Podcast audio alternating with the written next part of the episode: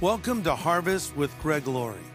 This TV show is all about helping you get to know God better because God loves you and God has a plan for you.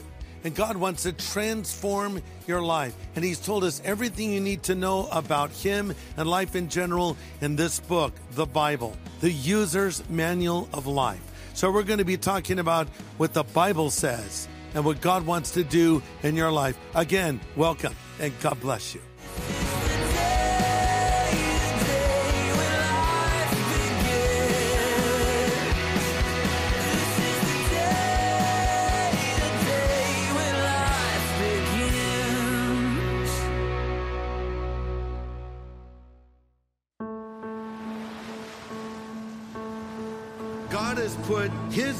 People in the culture to influence it, to make a difference. God is not calling us as believers to isolate, but rather to infiltrate, to influence.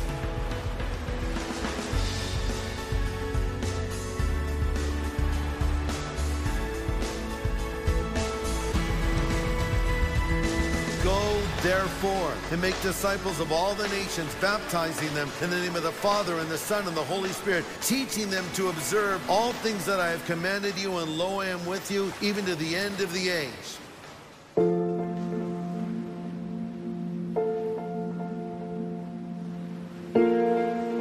The Gospel.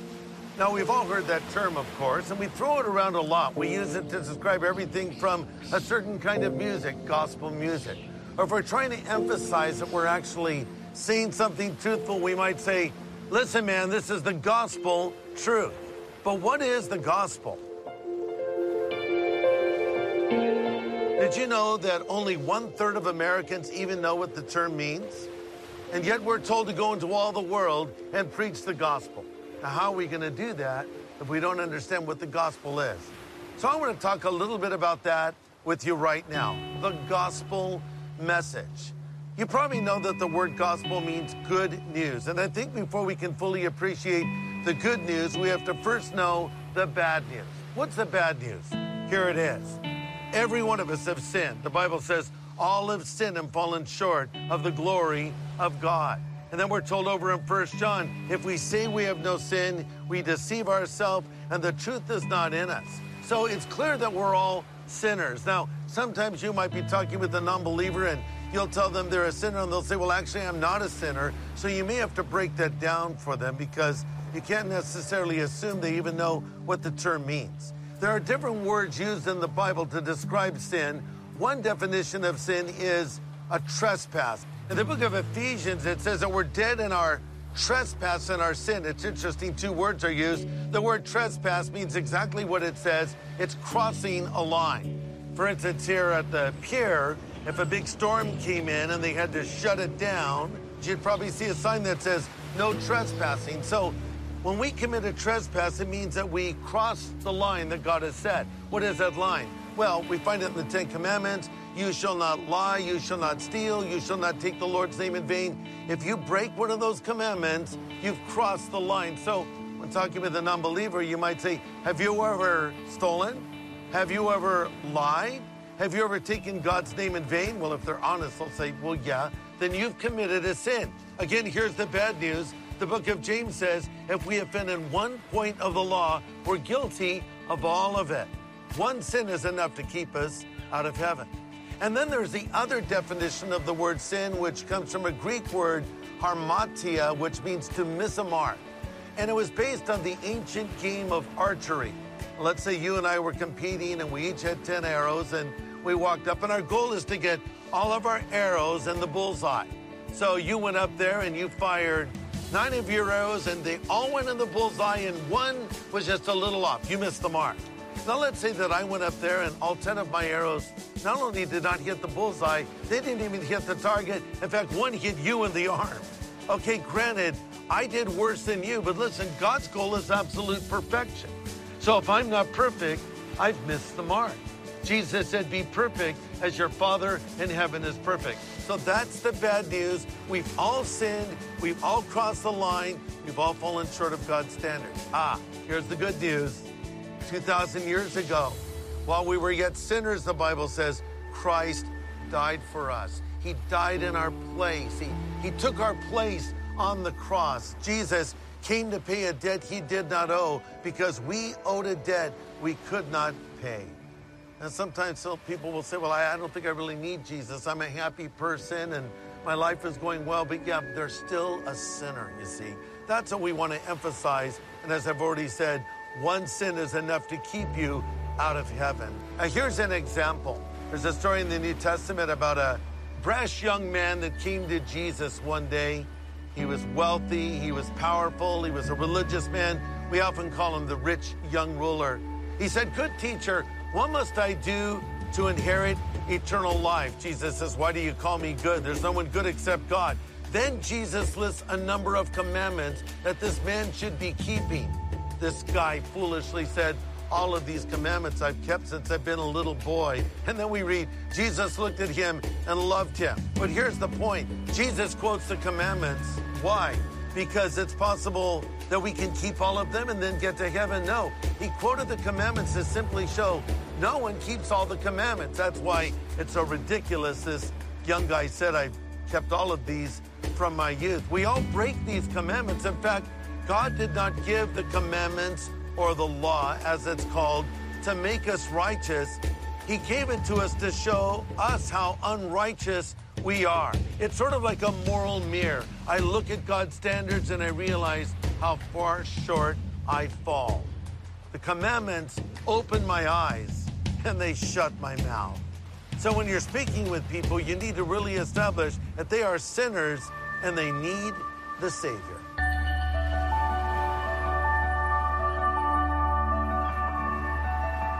Let me say something that might surprise you. I think there are good people out there. In fact, I've met people who aren't Christians that I think are nicer than some Christians I've met, right?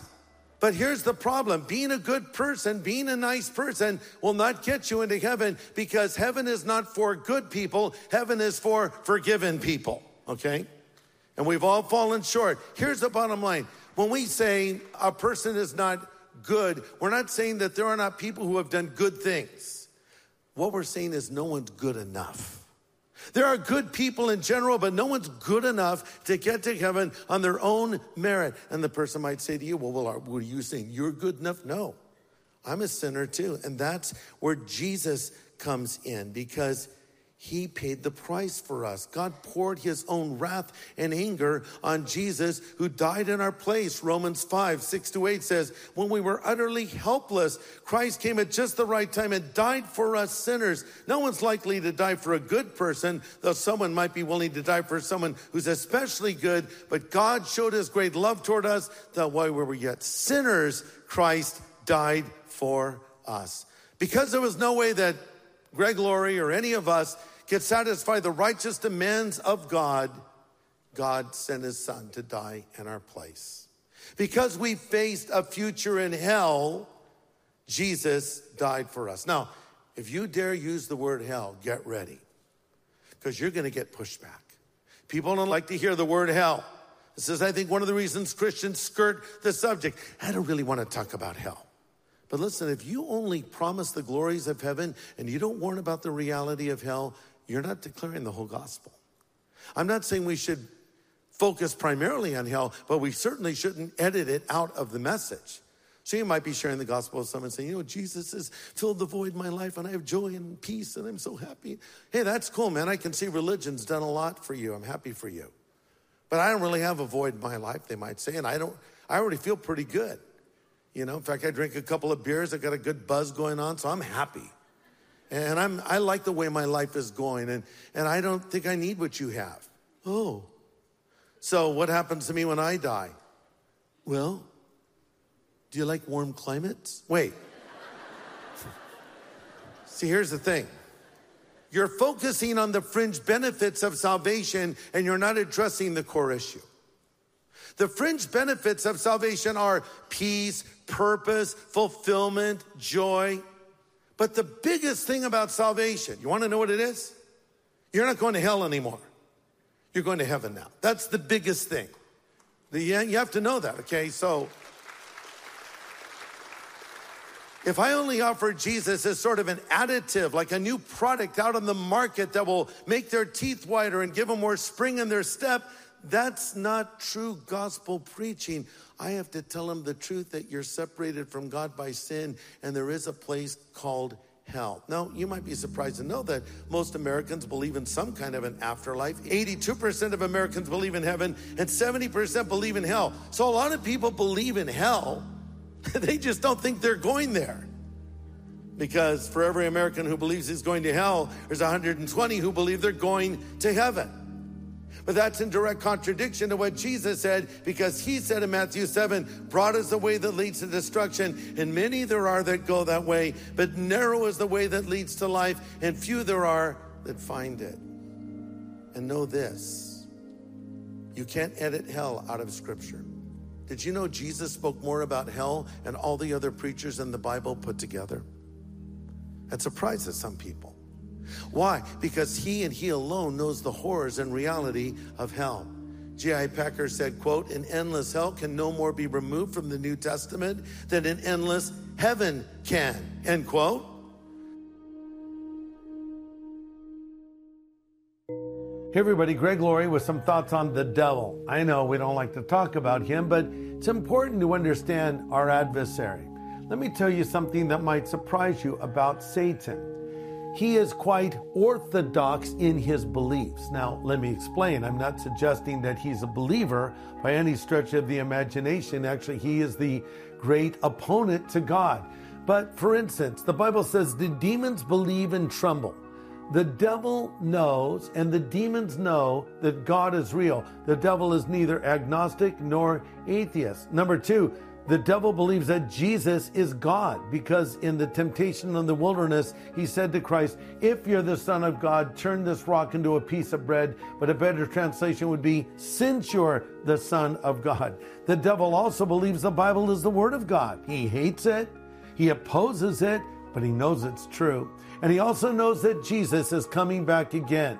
We read in Revelation that the devil knows he has a little time, and that is why he is wreaking so much havoc in the last days. And yes, I believe we're living in the last days. So the devil is active, trying to cause trouble, trying to keep people from coming to Christ, trying to cause division among Christians, and on the list goes. If the devil and the demons are so motivated to do their dirty work, as Christ is approaching, should we not as Christians be doing as much, if not more? Uh, let's apply ourselves. Jesus is coming. Let's tell someone about him and engage them in a conversation about Christ. From the best selling author of Johnny Cash, The Redemption of an American Icon, and Steve McQueen, The Salvation of an American Icon, comes Greg Laurie's new book, titled Lennon, Dylan, Alice, and Jesus, which traces the rise, fall, and sometimes redemption journeys of famous rock gods who are brought to their knees and look up to finally meet the one true God. It's all in the pages of Lennon, Dylan, Alice, and Jesus. You'll discover the excess and self absorption, but also of sweet salvation in the redemptive power of Jesus Christ. Greg uses his own memories, interviews, and observation to draw from the lives of rock legends as they descend to the depths of hell before ascending to the highest heaven.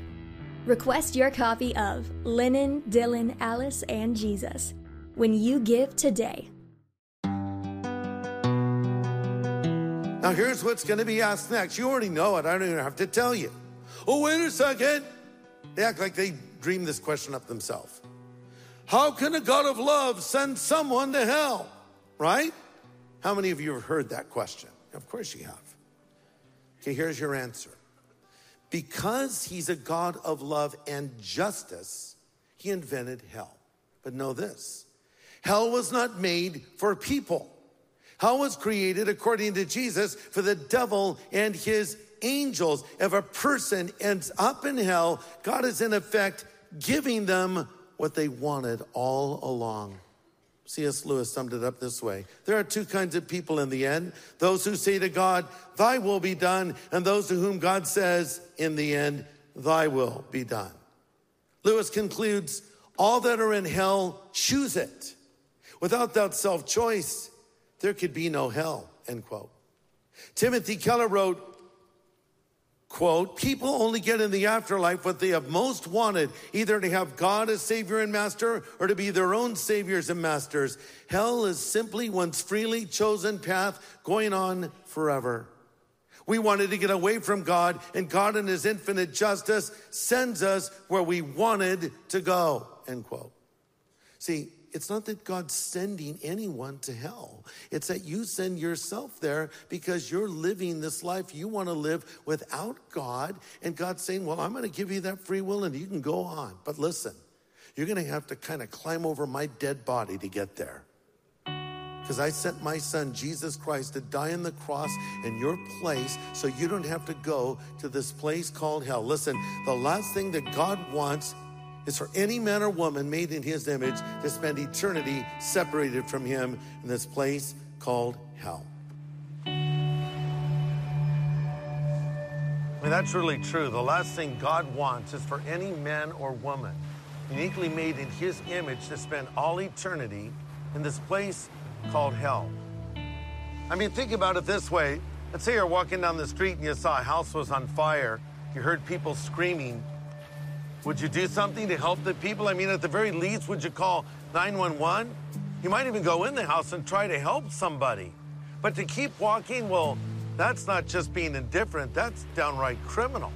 See, we've got the message of the gospel, the only message that can change a person's eternal address from a place called hell to a place called heaven. Listen, heaven is not the default destination of every person. They need to put their faith in Christ to have their ticket, if you will, to get to heaven. Now, really, why was Jesus uniquely qualified to bridge the gap between holy God and sinful humanity? Because Jesus is the only person who ever walked this earth who was the God man. Not just a good man, the God man. Not man becoming God, that's impossible, but God becoming a man. Jesus was fully God, yet he was fully man. So when he hung on the cross and they pounded those spikes through his hands and his feet, in effect, with one hand, he took hold of that holy God that we've all offended by our sin. And with the other hand, he took hold of sinful humanity. And those spikes were driven through, and he died there for us. And he effectively bridged that gap. The Bible says, There is no other name given under heaven whereby a man can be saved. Jesus is not one of many choices, he's the only choice. He's our only hope. And we need to proclaim this message to people. Now, let me say something that may surprise you. I do believe all roads lead to God. So if someone says, I believe all roads lead to God, you can say, yeah, I believe that too. Whatever road you're on, you'll get to God. If you're a believer, if you're a non believer, you'll get to God. But only one road leads to heaven. See the difference?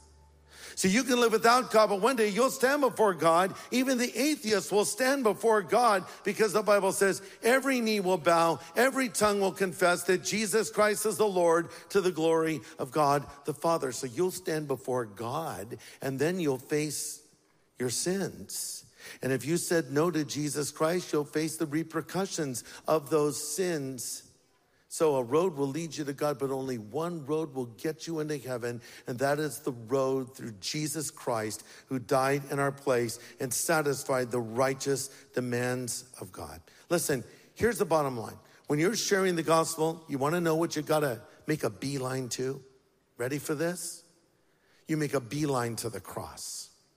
The essence of the gospel message is not your testimony. That's just a bridge to get started. The essence of the gospel message is not just that Jesus will make you a happier person, though he will do that for you. The essence of the gospel message is I don't have to go to hell. I can go to heaven because Jesus Christ died on the cross. Paul said, brothers, 1 Corinthians 2, when I did not come with eloquence or superior wisdom, I just don't want to know anything else among you except Jesus Christ and him crucified. Paul says then in 1 Corinthians 1:17, Christ did not send me to baptize, but to preach the gospel, not with words of human wisdom, lest the cross of Christ be emptied of its power.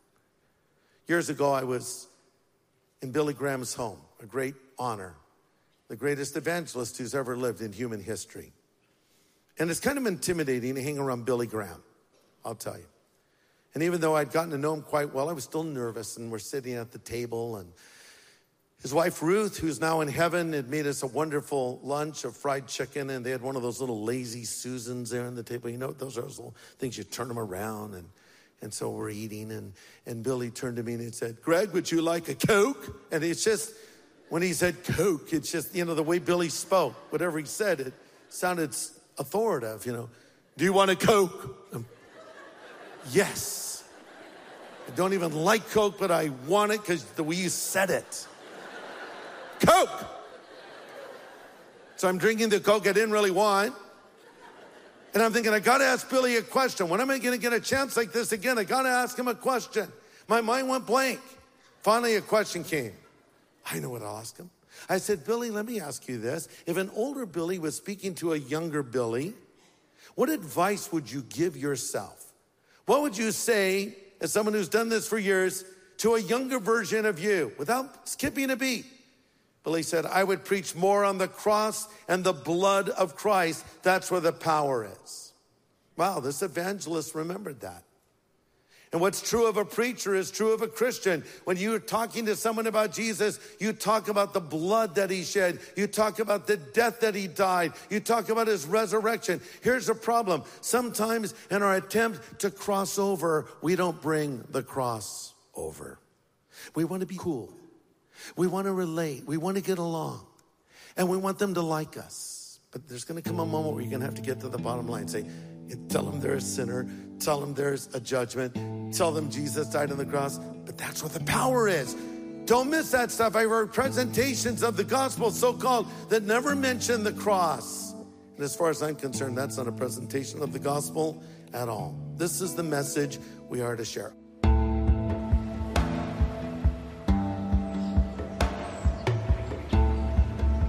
Okay, so here's your assignment for this coming week.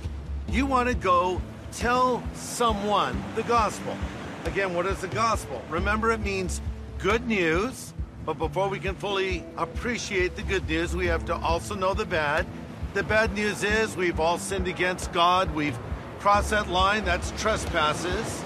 We've fallen short of His glory, and that's where Jesus comes in because we can't save ourselves we need a Savior, and we want to make a beeline to the cross. The cross is where the power is. And as I said earlier, sometimes in our attempts to cross over, we forget to bring the cross over. There's power in this message of the cross. That's why Paul said, I don't want to hear anything else among you except Jesus Christ and Him crucified. And Paul also wrote, uh, He's not ashamed of the gospel, for it is the power of God to salvation to everyone who believes. And that word for power is an interesting word. It's a Greek word, dunamis. We get our English word dynamite from it. Paul is effectively saying there's explosive power in the message of the gospel. So look for someone you can tell this week about Jesus Christ. Look for an opportunity. Actually, they're everywhere. So here's your homework assignment for this week go tell someone.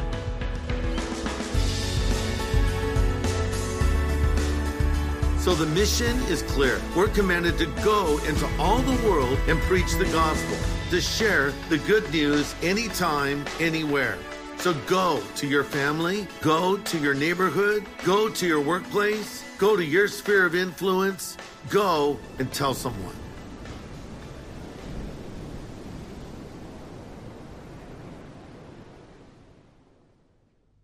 Maybe God has spoken to your heart and you have seen your need for Jesus Christ. Jesus Christ is the Son of God who came from heaven to this earth. He was born in a manger, he died on a cross, he rose again from the dead. Why? Because he loves you. And he wants a relationship with you. Listen, I'm not talking about religion. I don't want to be a religious person. I don't think you want to be one either. I'm talking about relationship with God. Jesus, who died and rose again, stands at the door of your life and he knocks and he says, If you'll hear his voice and open the door, he will come in. Question Have you asked Jesus Christ to come and live inside of you? You might say, Well, I, I think so. I'm not sure. Hey, if someone moved into your house in the middle of the night, do you think you would be aware of it? I'm sure you would. And in the same way, if Christ has come to live inside of you, you will know. And if you don't know, maybe he has not come in yet. He's just a prayer away. All you need to do is say, Jesus, I want this relationship with you. I want you to forgive me of my sin. I want to go to heaven when I die. Would you like to do that? Would you like Christ to come into your life? If so, why don't you just pray this simple prayer with me? You could pray it out loud or you can pray it in the quietness of your heart. But this is a prayer where you're asking Jesus Christ to be your Savior and Lord. Pray this with me now. Lord Jesus, I know that I'm a sinner, but I know that you're the Savior who died on the cross for my sin and rose again from the dead. Now come into my life. I choose to follow you from this moment forward. Thank you for hearing this prayer and answering this prayer. In Jesus' name, amen. Did you just pray that prayer with me?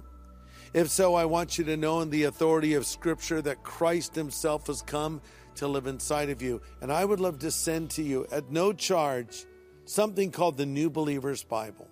It's a very friendly translation of the New Testament. You'll find very understandable, and it's filled with hundreds of notes that I wrote that will encourage you in this commitment you've just made to follow Jesus. Let me send that to you at no charge. And let me be the first to say to you, congratulations and welcome to the family of God.